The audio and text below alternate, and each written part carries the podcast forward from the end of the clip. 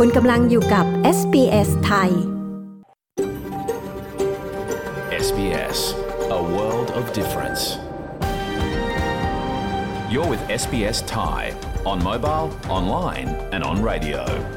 คุณกำลังฟัง SBS ไทยทางโทรศัพท์มือถือออนไลน์ และวิทยุ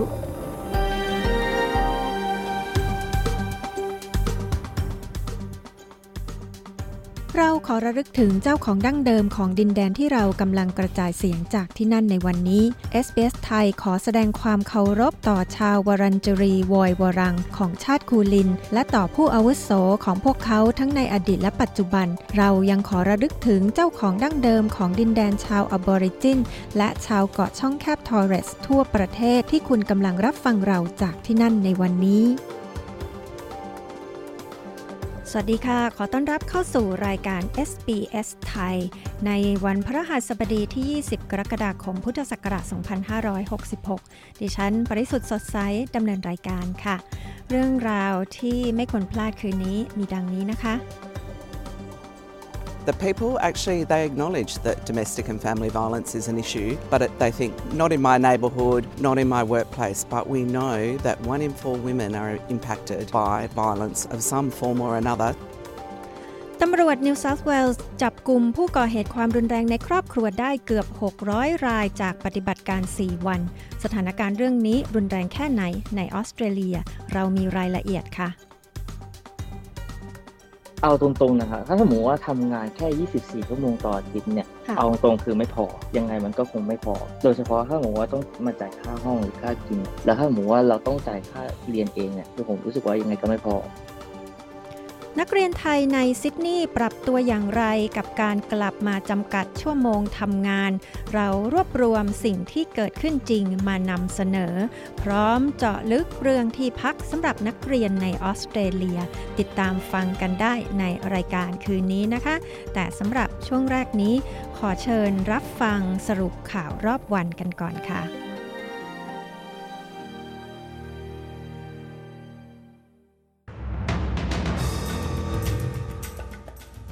ตำรวจรู้ตัวชายก่อเหตุกราดยิงโอ๊กแลนด์แล้วสำนักงานสถิติออสเตรเลียชี้อัตราการว่างงานลดลง ออสเตรเลียลดการติดเชื้อ HIV เป็นลำดับต้นของโลก ติดตามสรุปข่าวรอบวันจาก s อ s ไทย 20 กรกฎาคม 2566 กับดิฉัน ชยาดาพาวค่ะ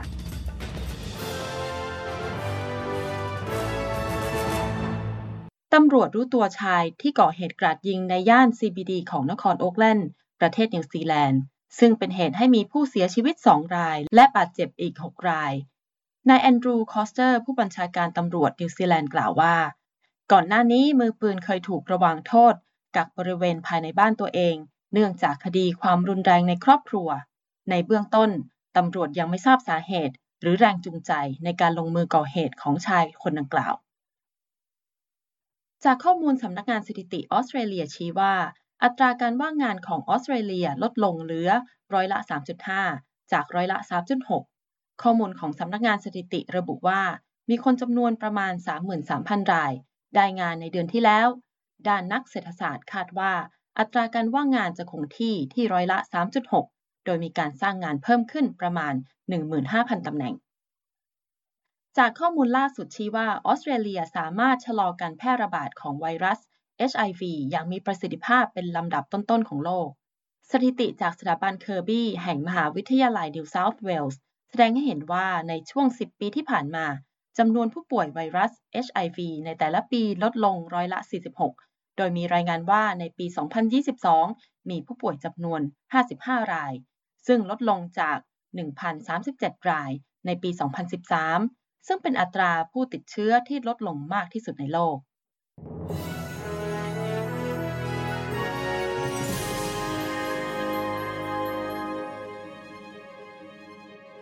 ช่วงนี้มาตรวจสอบราคาซื้อขายทองคำที่ประเทศไทยนะคะ ทองรูปพรรณรับซื้อที่บาทละ 31,229 บาท ขายออกที่บาทละ 32,400 บาท ทองคำแท่งรับซื้อที่บาทละ 31,800 บาท ขายออกที่บาทละ 31,900 บาท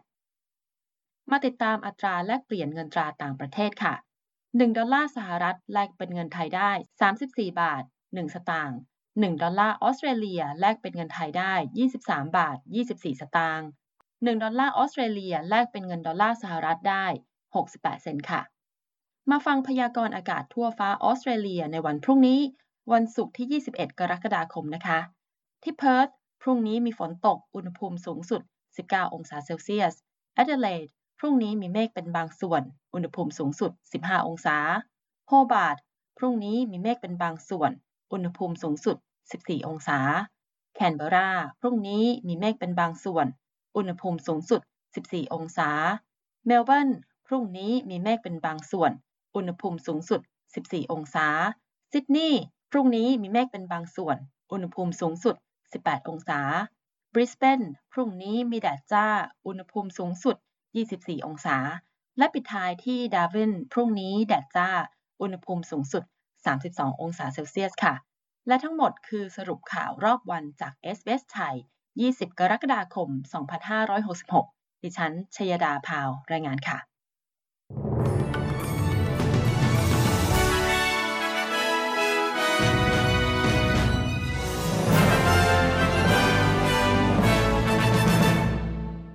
คุณกำลังอยู่กับ SBS ไทย SBS ไทยออกอากาศทุกวันจันทร์และพฤหัสบดี เวลา 22 นาฬิกา มีทางเลือกรับฟังรายการมากมายผ่านวิทยุอนาล็อก ทีวีดิจิตอลออนไลน์ หรือแอปโทรศัพท์เคลื่อนที่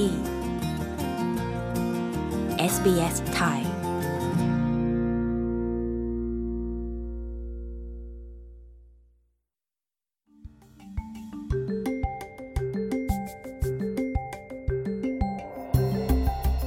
การเรียนภาษาอังกฤษเปลี่ยนชีวิตคุณได้ คุณรู้หรือไม่ว่าคุณสามารถพัฒนาทักษะภาษาอังกฤษ และเรียนรู้วัฒนธรรมออสเตรเลียได้พร้อม ๆ กัน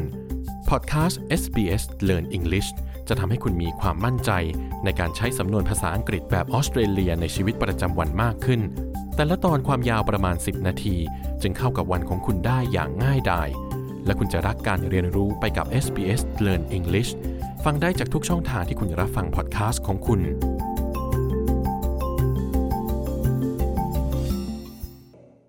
ณกำลังฟังรายการ SBS ไทยกับดิฉัน ปริสุทธ์สดใสค่ะ ทีมงาน SBS ไทยมีสรุปข่าวรอบวันมานำเสนอให้คุณได้ฟังกัน ทุกวันจันทร์ถึงศุกร์โดยเน้นข่าวใหญ่ที่สำคัญต่อการใช้ชีวิตของคุณในออสเตรเลีย เนื้อหากระชับฉับไว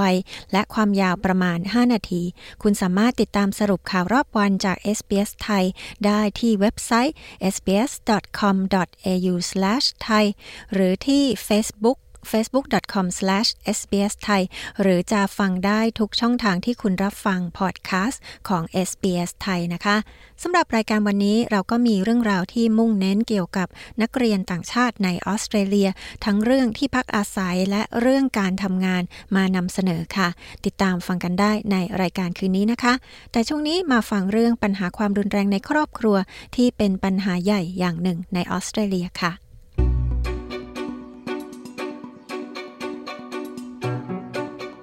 ในช่วง 10 กว่าวันที่ผ่านมามีผู้หญิงหลายคนเสียชีวิตทั่วออสเตรเลียจากความรุนแรงในครอบครัว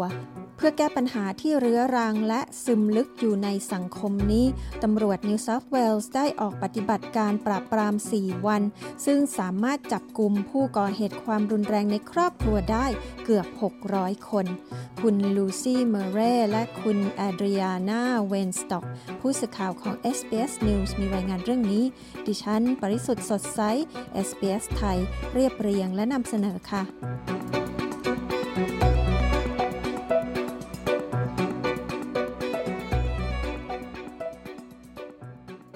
มีผู้หญิง 5 คนที่คาดว่าถูกสังหารโดยคู่รักในช่วง 10 กว่าวันที่ผ่านมาในออสเตรเลีย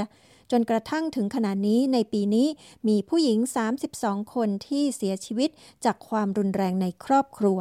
ล่าสุดตำรวจนิวเซาท์เวลส์ได้จับกลุ่มผู้กระทำความผิดเกี่ยวกับความรุนแรงในครอบครัวได้ 592 คน ในปฏิบัติการ 4 วันที่เรียกว่าปฏิบัติการแอมมาร็อก รองผู้บัญชาการตำรวจรัฐนิวเซาท์เวลส์มาลแลนยอนกล่าวว่า ในจำนวนผู้ที่ถูกจับกลุ่มเหล่านั้น 139 คน เป็นผู้ก่อเหตุความรุนแรงในครอบครัวที่อันตรายที่สุดของรัฐ People that commit domestic and family violence offences are cowards.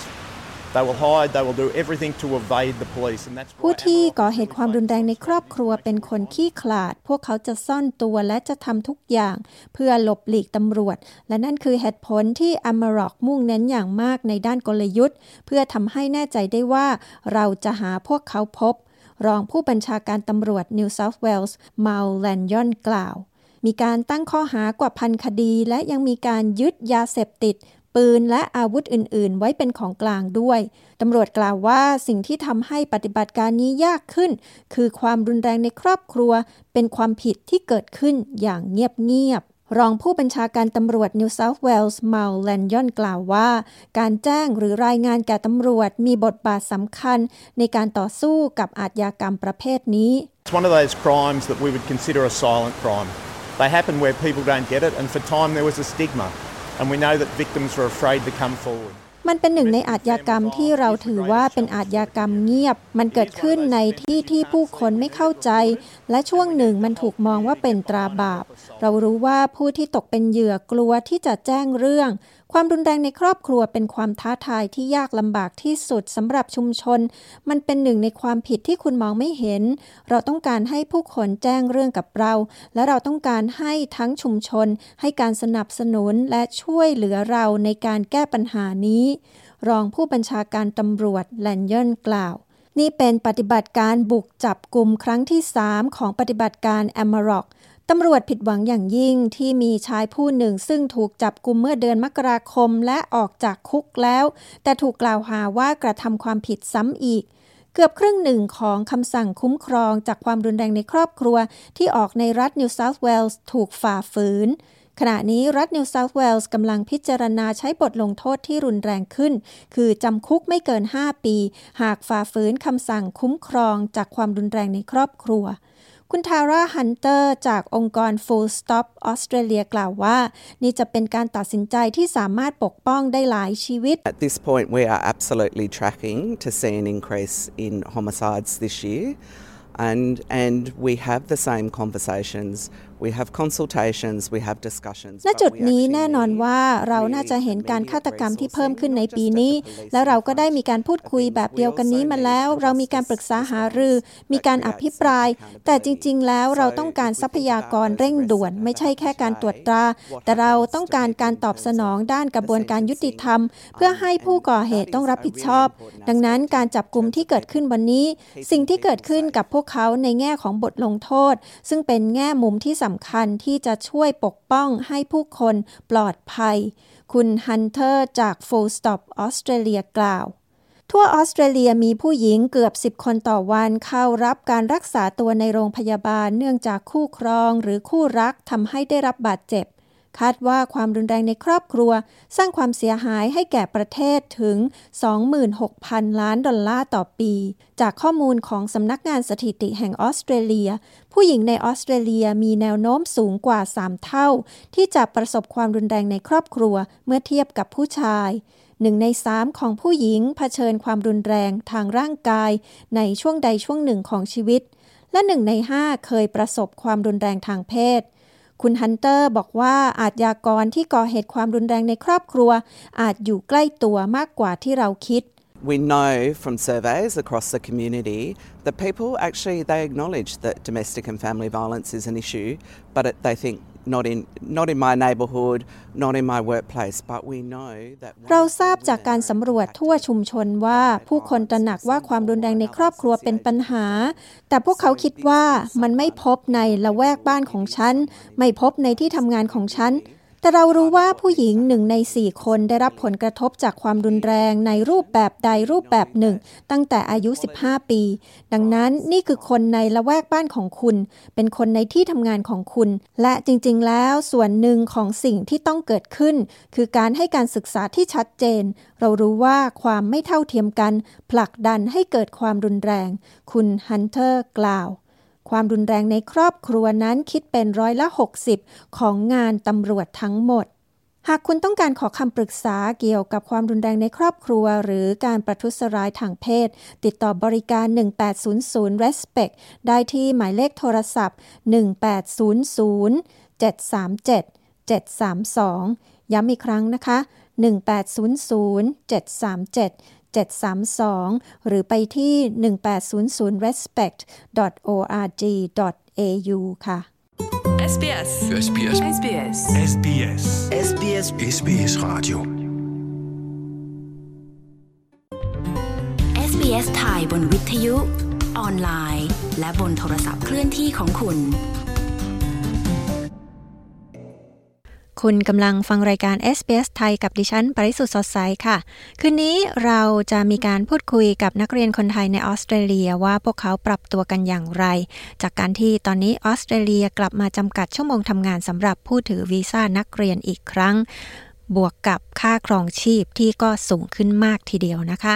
พร้อมปิดท้ายรายการด้วยเพลง เพราะเพลาดไม่ได้ค่ะ ช่วงนี้มาฟังสารคดีเพื่อการตั้งถิ่นฐานในออสเตรเลียจากคุณชลดากรมยินดีทีมงาน SBS ไทยค่ะ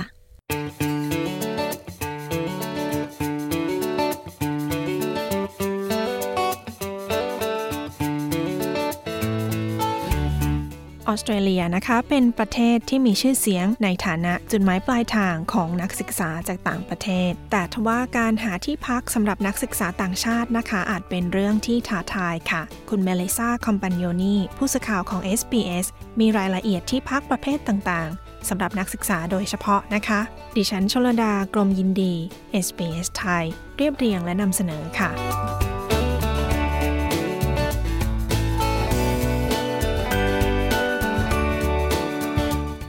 การจะเริ่มหาที่พักนะคะ สามารถเริ่มได้ตั้งแต่ได้รับการยืนยันเข้ารับการศึกษา จากสถาบันที่คุณจะเรียน คุณควรหาที่พักให้เหมาะกับงบประมาณ สถานที่และวิถีชีวิตของคุณค่ะ คุณวอเทควัฟจินสกี้ผู้อำนวยการของ Australia Study เป็นผู้เชี่ยวชาญในการช่วยเหลือผู้ที่วางแผนศึกษาต่อในออสเตรเลีย เขากล่าวว่าการหาที่พักที่เหมาะสมแก่นักศึกษาสำคัญในช่วง 3 เดือนแรกที่เดินทางมาถึงประเทศ One very traditional, typical accommodation we offer for students is a homestay where the students living with Australian family.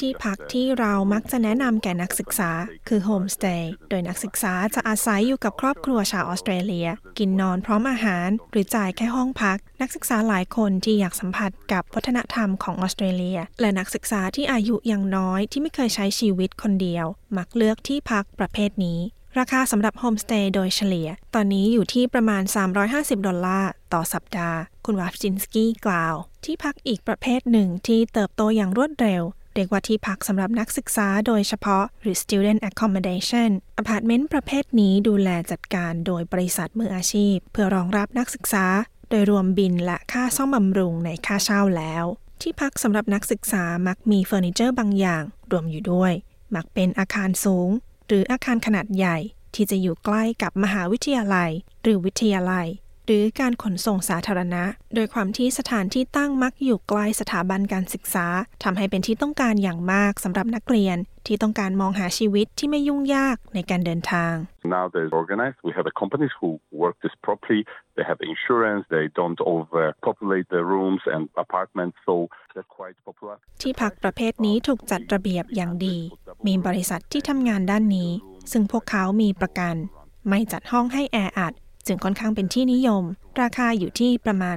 280 ถึง 300 ดอลลาร์สำหรับห้องเตียงคู่ ห้องเดียวราคาประมาณ 350 ดอลลาร์ ส่วนใหญ่เป็นอพาร์ตเมนต์ที่มี 3 หรือ 4 ห้องนอน และมักจะอยู่ใกล้เมือง คุณวาฟจินสกี้อธิบาย ที่พักที่สร้างสำหรับนักศึกษาโดยเฉพาะนะคะ สามารถหาข้อมูลได้จากเว็บไซต์ที่เป็นที่นิยม เช่น Unilodge Campus Living Villages และ Student Housing Australia ค่ะ นอกจากนี้ยังสามารถสมัครผ่านหน่วยงานช่วยเหลือนักศึกษา เช่น Australia Study ได้ด้วยค่ะ หลังจากที่ย้ายมาอยู่ได้สักพัก นักศึกษามักจะหาที่พักแบบถาวรในตลาดบ้านเช่า เพื่อลดค่าใช้จ่าย Share accommodation, it's very big as well, and a website called flatmate.com.au is very popular between students. You can find การแชร์ห้องพักก็เป็นอีกทางเลือกหนึ่ง เว็บไซต์ flatmates.com.au ก็เป็นที่นิยมในหมู่นักศึกษา คุณสามารถหาที่พักดี ๆ ได้ ซึ่งนี่มักจะเป็นขั้นตอนที่ 2 ส่วนใหญ่คนจะไปดูที่ห้องและพบกับเจ้าของห้อง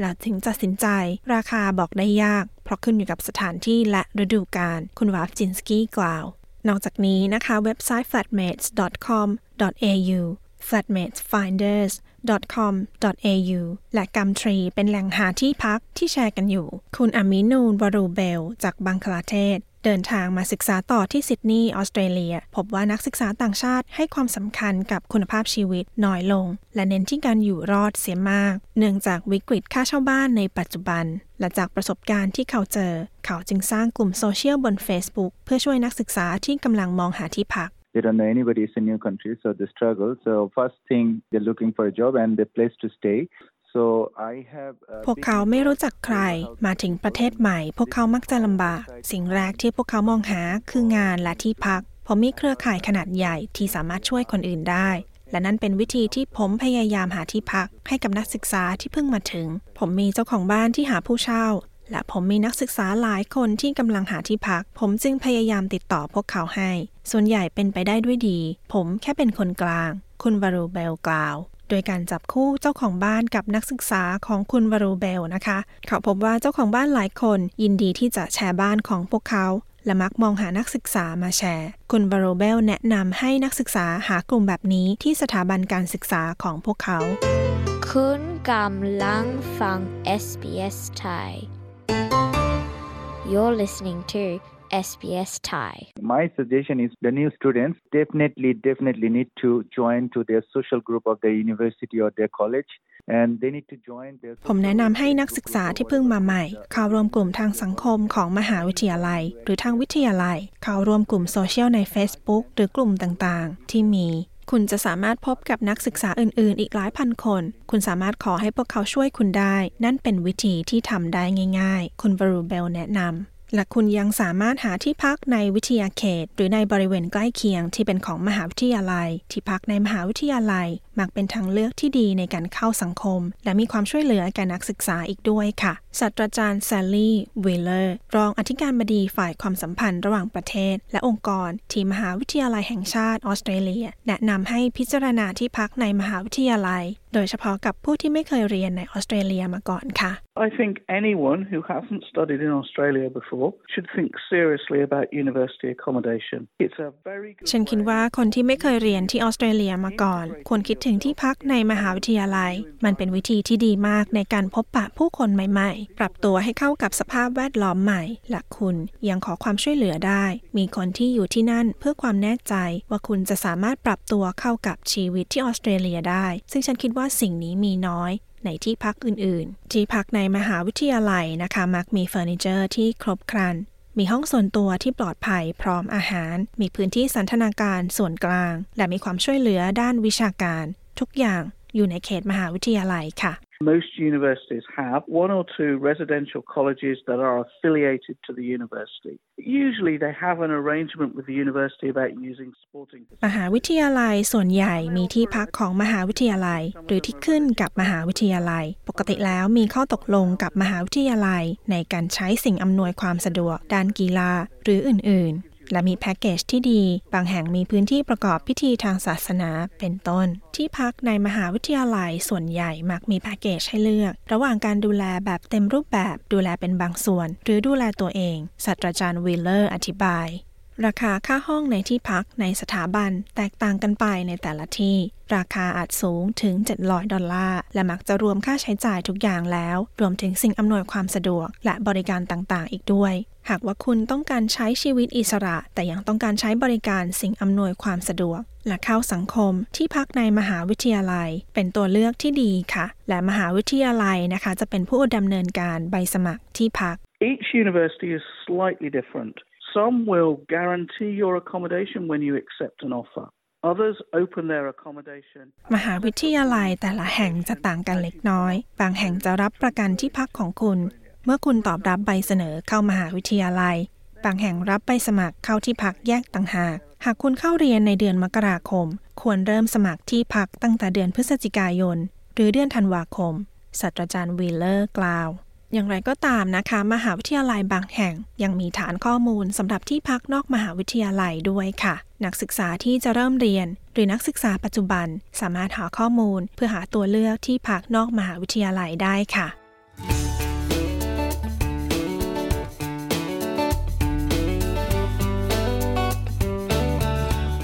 ผ่านไปนั้นนะคะ คือคู่มือการตั้งถิ่นฐาน เรื่องที่พักสำหรับนักศึกษาต่างชาติในออสเตรเลีย โดยคุณเมลิซาคอมปันโยนีดิฉันชลดากรมยินดี SBS ไทยเรียบเรียงและนำเสนอค่ะ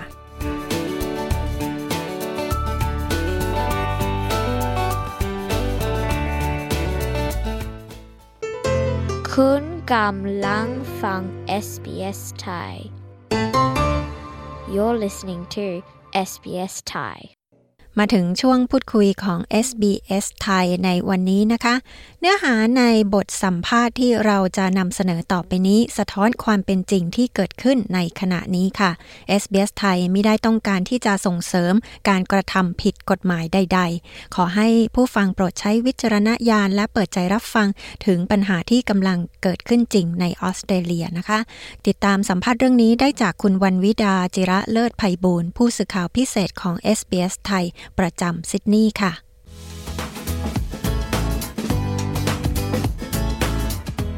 ออสเตรเลียเป็นอีกหนึ่งประเทศที่มีค่าแรงขั้นต่ำสูงเป็นอันดับต้นๆของโลก และมีหน่วยงานภาครัฐที่ให้ความช่วยเหลือกับผู้ถือวีซ่าทุกประเภทอย่างเท่าเทียมกัน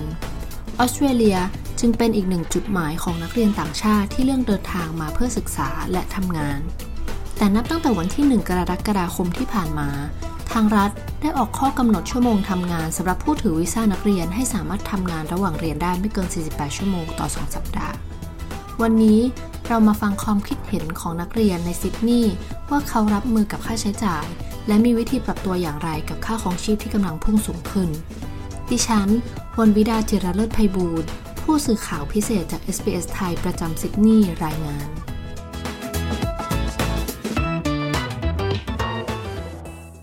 สวัสดีครับ ผมชื่อฟลุกนะครับ ถือวีซ่านักเรียนอยู่มาแล้วประมาณ 5 ปีครับ ตอนนี้เรียนปริญญาตรีอยู่ที่เทปครับ คณะพาณิชยศาสตร์ เอกการเงินและการบัญชี ระหว่างเรียนผมก็ทำงานเป็นนักชงกาแฟ หรือว่าเขาเรียกที่นี่เขาเรียกว่าบาริสต้าครับ ก็คือทำงานช่วงเช้า ใช่ครับ ก็คือย้ายมาก่อนโควิด ช่วงปี 2018คุณฟลุกทำงานเยอะไหมคะ หรือว่าตอนนี้ทำสัปดาห์หนึ่งกี่ชั่วโมงเอ่ย ก็คือเดือนที่ผ่านมาผมก็ทำงานทุกวัน แต่พอกฎหมายมันเปลี่ยนปุ๊บใช่ไหมผมก็ทำจะทำเหลือแค่24ชั่วโมง ก็ต่อเมื่อเปิดเทอมหมายความว่าถ้าสมมุติว่าตอนนี้ผมปิดปิดเทอมอยู่เนี่ย ผมอะสามารถทำเกินชั่วโมงได้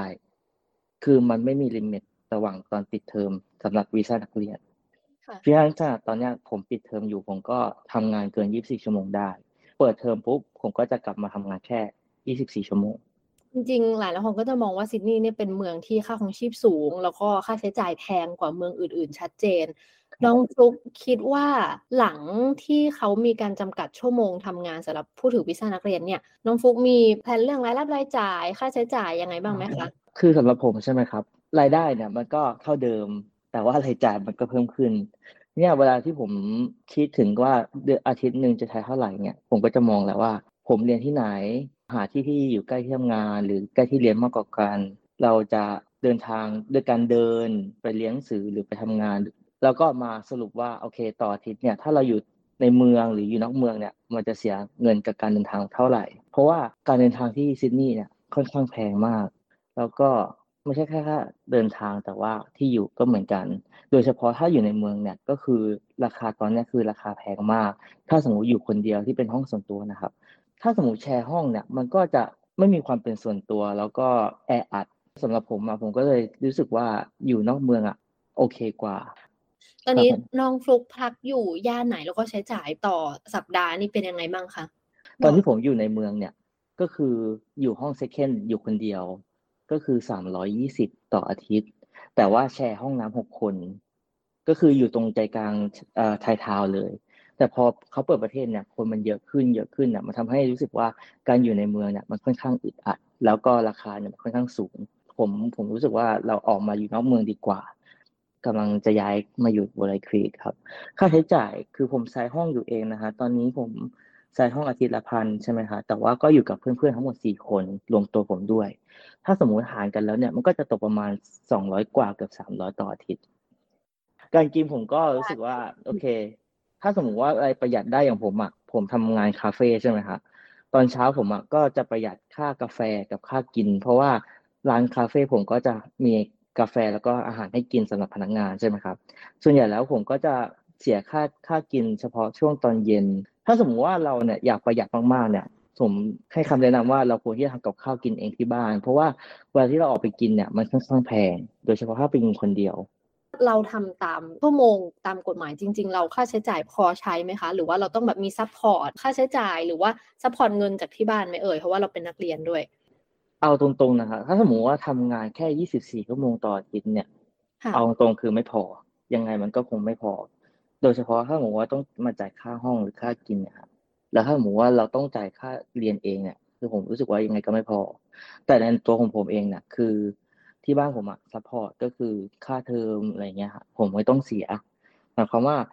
ช่วงก่อนก่อนที่เขาเปลี่ยนเปลี่ยนกฎหมายนะครับผมสามารถทำงาน ช่วงนั้นผมก็เป็นช่วงที่ผมเก็บเงินใช่ไหมครับแล้วก็ช่วงปิดเทอมอย่างเนี้ยครับที่ผมบอกก็คือเราสามารถทำงานเกิน 24 ชั่วโมงได้สำหรับช่วงเวลาปิดเทอม เพราะฉะนั้นช่วงเวลาที่ปิดเทอมเนี่ยผมก็จะทำงานแบบทำงานหนัก เช่นแบบทำงาน 7 วัน เพื่อที่จะได้แบบมีเงินเก็บเยอะๆ เวลาที่เปิดเทอม เราจะได้ไม่ต้อง เราเราจะไม่ต้องมาเครียดว่าโอเคทำงาน 24 ชั่วโมงได้แค่นี้มันจะพอไหม แล้วโดยเฉพาะชอบเป็นช่วงเนี้ยค่ะก็คือช่วงที่เป็นเคลม tax ก็คือเราก็ยังมีพอมีเงิน tax เนี่ยสามารถทำให้เราเนี่ยมีเงินที่จะใช้ต่อได้ในลักษณะเวลาที่เราเปิดเทอม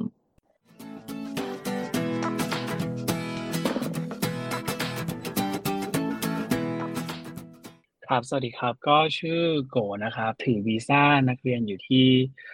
นิวเซาเวลหรือว่าซิดนีย์นะครับ ตอนนี้อยู่ซิดนีย์ได้ประมาณหนึ่งปีครึ่ง ตอนนี้นะครับก็เรียนไปด้วยแล้วก็ทำงานไปด้วยนะครับ งานที่ทำอยู่ก็ในทำเกี่ยวกับ hospitality industry เหมือนกันก็คือ ตอนนี้ผมเป็นเชฟครับ แล้วก็เป็น waiter บ้าง แต่ว่างานหลักๆเลยก็จะเป็นเชฟครับ ข้อจำกัดเรื่องชั่วโมงทำงานที่ทางรัฐเนี่ยเพิ่งกำหนดเมื่อวันที่หนึ่งกรกฎาคม ให้เหลือแค่ 48 ชั่วโมงต่อ 2 สัปดาห์ คุณโกรู้สึกว่าได้รับผลกระทบจำกัดชั่วโมงทำงานวีซ่านักเรียนไหมคะมีผลกระทบนิดนึงนะครับ แต่ว่าก็อาจจะไม่ได้มาก เพราะด้วยอะไรหลายอย่างด้วยความโชคดีหรือว่าระบบของร้านที่ทำอยู่อะไรเงี้ยครับ ก็ได้ให้การช่วยเหลือเราค่อนข้างดีนะครับ แต่ว่ามันก็จะมีความยากลำบากตรงการที่ว่าเราจะวางแผน การเงินเรายากขึ้น แล้วก็บวกกับถ้าสมมติว่าเราอยากจะเปลี่ยนงานหรือว่าเราอยากจะ หางานเพิ่มหรืออะไรเงี้ยครับ อันนี้ก็จะเป็นความยากลำบากถ้าเทียบกับตอนที่นักเรียนสามารถทำงานได้ full time กับเหมือนตอนช่วงที่มาแรกๆอะไรเงี้ยครับ ก็จะจะสามารถหางานได้หลากหลายกว่า แล้วก็ไม่ได้ฟิกว่า จะต้องทำแบบจ็อบเดียว พอเริ่มปรับเปลี่ยนวีซ่าครับนายจ้างหลาย ๆ หลาย ๆ คนอย่างเงี้ยเขาก็มองว่าเอ่อความไม่แน่นอนของวีซ่าอย่างเงี้ยมันก็มันก็อันเนี้ยก็กระทบ แล้วเขาก็อยากจะจ้างคนที่สามารถทำงานแบบ ให้เขาได้ได้จำนวนแบบหลาย ๆ ชั่วโมงก็คือแบบเหมือนเป็น full-time มากกว่าที่จะที่จะมาจ้างเราแบบว่าแคชช a l อะไรเงี้ยเนาะฉะนั้นอันนี้ก็เลยจะเป็นข้อจำกัดอย่างงานส่วนใหญ่ก็อยากต้องการคนที่แบบ 5 วันขึ้นไป หรือว่าทำได้เยอะกว่านั้นอะไรเงี้ยครับ อันนี้คือพูดถึงใน ในเทอมของร้านที่เป็น hospitality industry ไม่ว่าจะเป็นร้านอาหาร คาเฟ่เอ่องานโรงแรมหรือว่าอะไรก็แล้วแต่ครับ SBS ไทยทางโทรศัพท์มือถือ ออนไลน์ และทางวิทยุ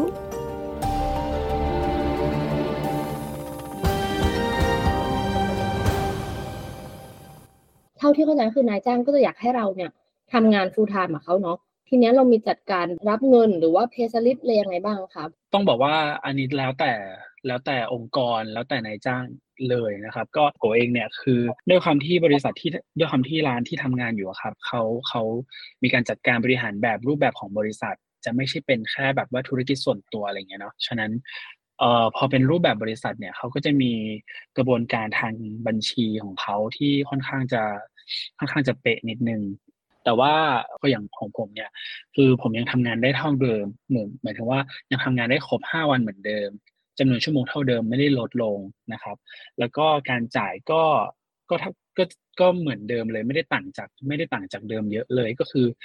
ทำงานเยอะได้เยอะทำงานน้อยได้น้อยเหมือนเดิม เป็นเหมือนคาช a หรือว่าพาทาเหมือนตอนเหมือนตอนก่อนหน้านี้เหมือนเดิมครับ แต่ว่า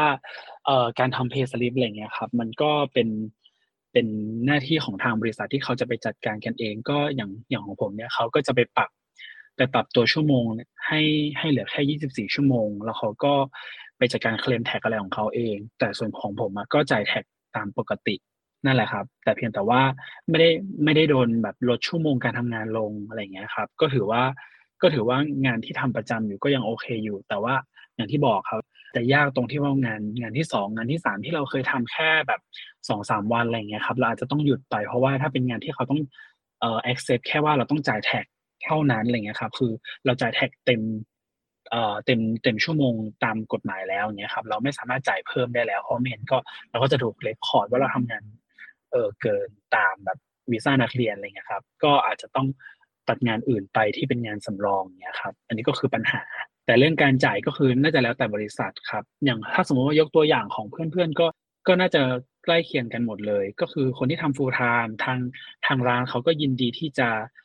จะทำทำเท่าเดิมหมายถึงว่าทำทำ full-time ปกติเลย แล้วก็เดี๋ยวเขาก็จะไป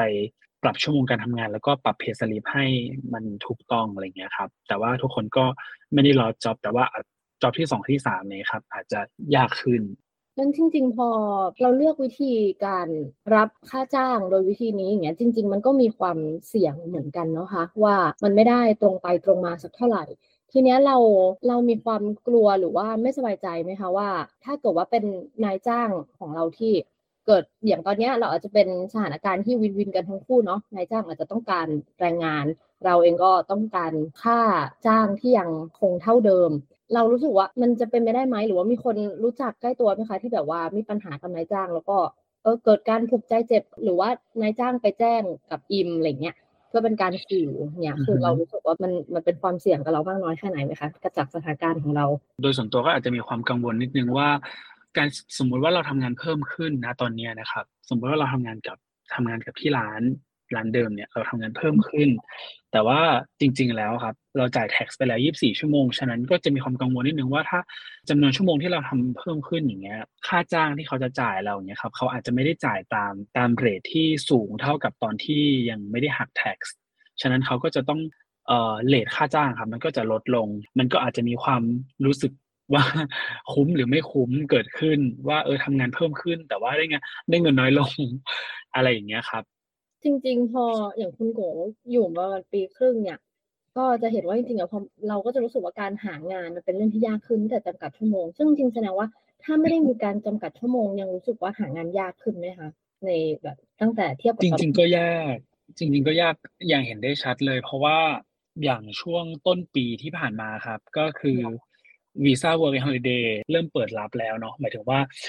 คนที่มาจากวีซ่า Work Holiday ครับ เริ่มบินมาซิดนีย์เยอะขึ้น แล้วก็บวกกับเห็นอย่างเห็นได้ชัด ก็ถ้าเป็นกระแสโซเชียลมีเดียในในไทยอย่างเงี้ยก็ก็ค่อนข้างเทรนเป็นในทางเดียวกันว่า ว่าแบบคนมาซิดนีย์เยอะขึ้นในช่วงต้นปีที่ผ่านมา ไม่ว่าจะเป็นวีซ่านักเรียนหรือว่าวีซ่า Work and Holiday ที่ส่วนคนคนที่กดได้นะครับ ก็เป็นพันคนเหมือนกันอะไรอย่างเงี้ยแน่นอนว่างานมันก็ต้องหายากขึ้นอยู่แล้ว เพราะว่าจากก่อนหน้านี้ครับที่ เอ่อถ้าเทียบกับปีที่แล้วช่วงที่มาใหม่ๆอย่างเงี้ยครับก็คืองานมีให้ trial เยอะมาก แล้วก็เราเราสามารถเลือกช็อปงานได้เลย แต่ว่าช่วงประมาณต้นปีเนี่ยครับแล้วก็ช่วงมาถึงจนถึงกลางปีเนี่ยรู้สึกว่างานหายากขึ้นมากเลย แล้วก็ มีคู่แข่งเยอะขึ้น ทั้งแบบหน้าเก่าหน้าใหม่เลยอะไรเงี้ยครับก็เป็นช่วงที่ลำบากเหมือนกันที่บอกว่านายจ้างเขามีตัวเลือกจากคนที่เป็น work holiday visa เนาะเขาก็จะสามารถทำงานได้ full time มากกว่าเรา เราไม่ได้แข่งกันแค่คนไทยแล้วไงเราแข่งกับคนทั่วโลกฉะนั้นมันก็ถามว่ายากไหมมันก็ยากขึ้น อันนี้คือเอฟเฟกอย่างเห็นได้ชัดเลยด้วยความที่เมืองที่คุณโกอยู่เนี่ยมันคือซิดนีย์เนาะทุกคนก็จะรู้ว่าค่าใช้จ่ายแล้วก็ค่าครองชีพในซิดนีย์เป็นเมืองที่แพงมาก มี plan อะไรที่เราอยากแชร์ไหมคะ ในเรื่องของ การกินอยู่การจัดการรายจ่ายครับ ถ้าเทียบกับปีที่แล้วแล้วก็ช่วงไตรมาสหนึ่งสองของของปีนี้นะครับทุกอย่างในซิดนีย์แพงขึ้นแบบเกือบเกือบเท่าตัวเลยเอฟเฟกแรกเลยก็คือค่าเช่าแพงขึ้น สมมติบ้านราคา 600 ต่อ week บ้านอาจจะแพงขึ้นเป็น 650 หรือว่าถ้าอย่างในเมืองอย่างอย่างเพื่อนที่อย่างเพื่อนๆที่เขา feedback กันอย่างเงี้ยอย่างคนที่อยู่ในเมืองเนี้ยครับจากบ้านราคาแบบหนึ่งพันต่อ week เนี้ยขึ้นเป็นแบบพันห้า สองพันอะไรเงี้ยก็มีแล้วแต่ location ฉะนั้น อันนี้ก็คือเอฟเฟกหลักๆ เลย รวมกับร้านอาหารหลาย ๆ ร้านก็ปรับราคาเพิ่มขึ้นเหมือนกัน ช่วงต้นปีออสเตรเลียเจอน้ำท่วมเนาะทีเนี้ยพวกผักผลไม้อะไรเงี้ยก็แพงขึ้น นมก็แพงขึ้น ผักบางอย่างก็หายากขึ้น โดยเฉพาะแบบร้านอาหารไทยที่แบบว่าถ้าไม่ได้มีฟาร์ม หรือว่าแบบ เป็นผักที่หายากที่ที่ไม่ใช่เป็นผักพื้นเมืองของซิดนีย์อะไรเงี้ยหรือว่าที่ออสเตรเลียเงี้ยครับก็ก็จะแพงขึ้นบางบางร้านถึงกับต้องแบบยกเลิกเมนูนั้นไปเลยอะไรอย่างนี้ก็มีใช่ก็เราก็คือต้องจ่ายค่าอาหารแพงขึ้นจากแบบราคาสิบห้าเหรียญสมมตินะครับ ต่อจานเราอาจจะราคามันอาจจะพุ่งไปแบบสิบแปดถึงยี่สิบเลยอะไรอย่างเงี้ยปกติครับที่ซิดนีย์เขาจะใช้แท็บแบบใช้มือถือหรือว่าใช้การในการแท็บจ่ายเงินอยู่แล้วเนาะสำหรับเดบิตได้ทั้งเดบิต แล้วก็เครดิต อย่าง ช่วงแรกๆเนี้ยเขาอาจจะคิดเอ่อเอ่ออัตราดอกเบี้ยในการแท็บเนี้ยแค่หนึ่งหนึ่งเปอร์เซ็นเดี๋ยวนี้บางร้านเพิ่มเป็นหนึ่งจุดห้าหรือว่าสองเปอร์เซ็นแล้วครับ ซึ่งจริง ๆ มันเหมือนมันดูไม่เยอะแต่ว่าถ้าลองคูณเป็นตัวเลขออกมาแล้วจริงๆห้าศูนย์จุดห้าเปอร์เซ็นของหนึ่งพันมันก็ก็เยอะอยู่อะไรอย่างเงี้ย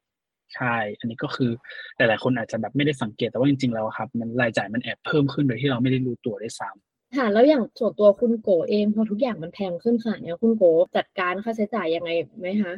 ประหยัดมากขึ้นนะครับสำหรับเรื่องค่าที่พักเนี่ยครับหลาย ๆ คนเมื่อก่อนอาจจะอยู่บ้านกันแค่สามคนเหมือนผมก็ผมก็เหมือนกันอยู่กันแค่สามคน แต่ว่าพอค่าบ้านแพงขึ้นอย่างเงี้ยอาจจะต้องแบบเพิ่มคนมาอยู่ด้วย เพื่อที่จะแชร์บ้านเพื่อให้ค่า ค่าใช้จ่ายในบ้านมันถูกลงอะไรอย่างเงี้ยครับ หลาย ๆ อย่างก็อาจจะต้องแชร์เพิ่มมากขึ้นหรือว่าแม้แต่การกินข้าวกับแกงเพื่อน ๆ ด้วยก็เหมือนกันแบบ อย่างเมื่อก่อนเราอาจจะกินแบบกินคนเดียวได้ แต่ว่าหลัง ๆ มาคือถ้าแชร์มันถูกกว่า เราก็เลือกที่จะแชร์ดีกว่า ส่วนค่าเดินทางของตัวเองเนี่ยก็คือบัตรโดยสารโอปอของเราครับมันก็จะมีแพ็กเกจแบบว่าถ้าสมมติเราเดินทางครบแปดทริปในในหนึ่ง week อย่างเงี้ยเนาะเราก็จะได้ส่วนลดในการในการจ่ายทริปต่อไปในระหว่าง week นั้น ส่วนค่ากินค่าอยู่ก็อาจถ้าไม่ได้ทำงานเพิ่ม หรือว่าทำงานเท่าเดิมเนี่ยอาจจะต้องประหยัดมากขึ้นมาก ๆ แล้วก็อาจจะแบบเก็บเงินได้น้อยลง อันนี้ก็คือเอฟเฟก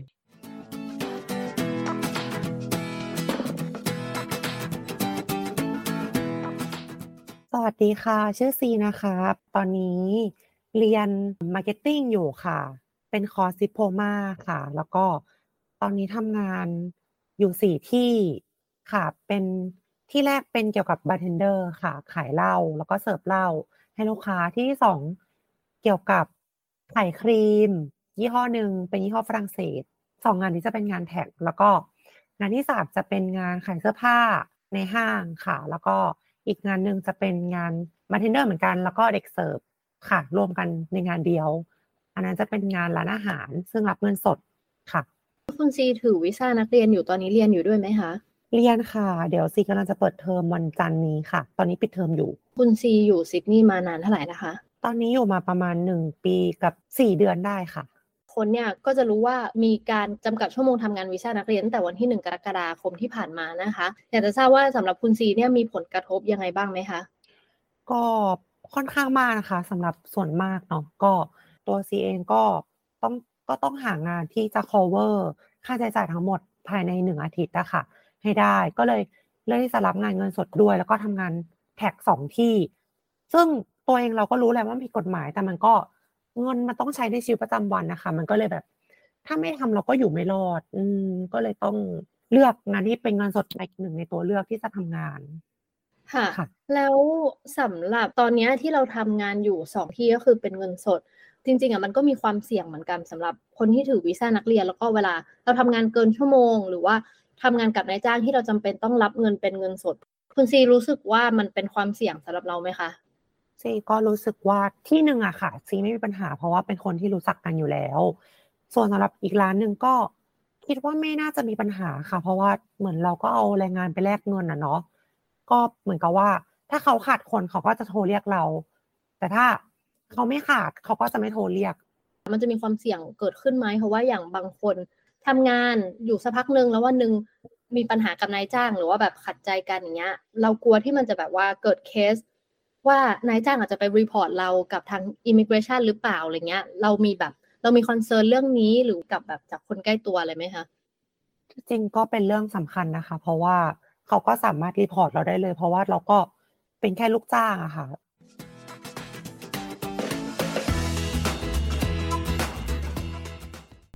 ปัจจุบันรัฐบาลออสเตรเลียได้ปรับค่าแรงขั้นต่ำ โดยมีผลใช้ตั้งแต่วันที่ 1 กรกฎาคม 2566 ขึ้นมาเป็น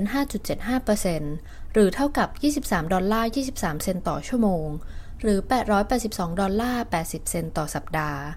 โดยผู้รับค่าจ้างจำเป็นจะต้องเก็บสลิปเงินเดือนให้ครบ และรายงานภาษีกับทางรัฐเมื่อสิ้นสุดปีทางการเงิน ว่าได้รับรายได้สุทธิ รวมถึงเงินสดที่ได้รับจากนายจ้างตลอดปี ให้กับทางกรมสัมภากรออสเตรเลีย หรือ ATO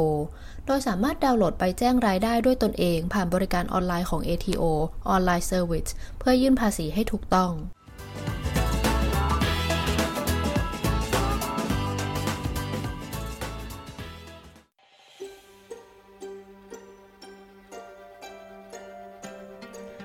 คุณผู้ฟังคะคุณสามารถฟังรายการคืนนี้ซ้ำอีกครั้ง แล้วก็สามารถติดตาม SBS ไทยได้ทางเว็บไซต์ของเรานะคะ ที่ sbs.com.au/thai ค่ะสำหรับวันนี้หมดเวลาลงแล้ว ดิฉัน ปริสุทธ์สดใส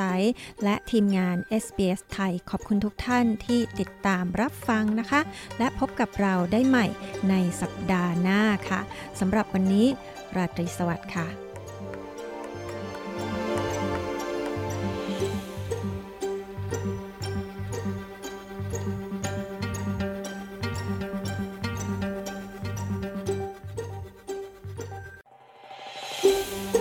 การฟังเรื่องราวน่าสนใจแบบนี้อีกใช่ไหม ฟังได้ทาง Apple Podcast Google Podcast Spotify หรือที่อื่น ๆ ที่คุณฟัง podcast ของคุณ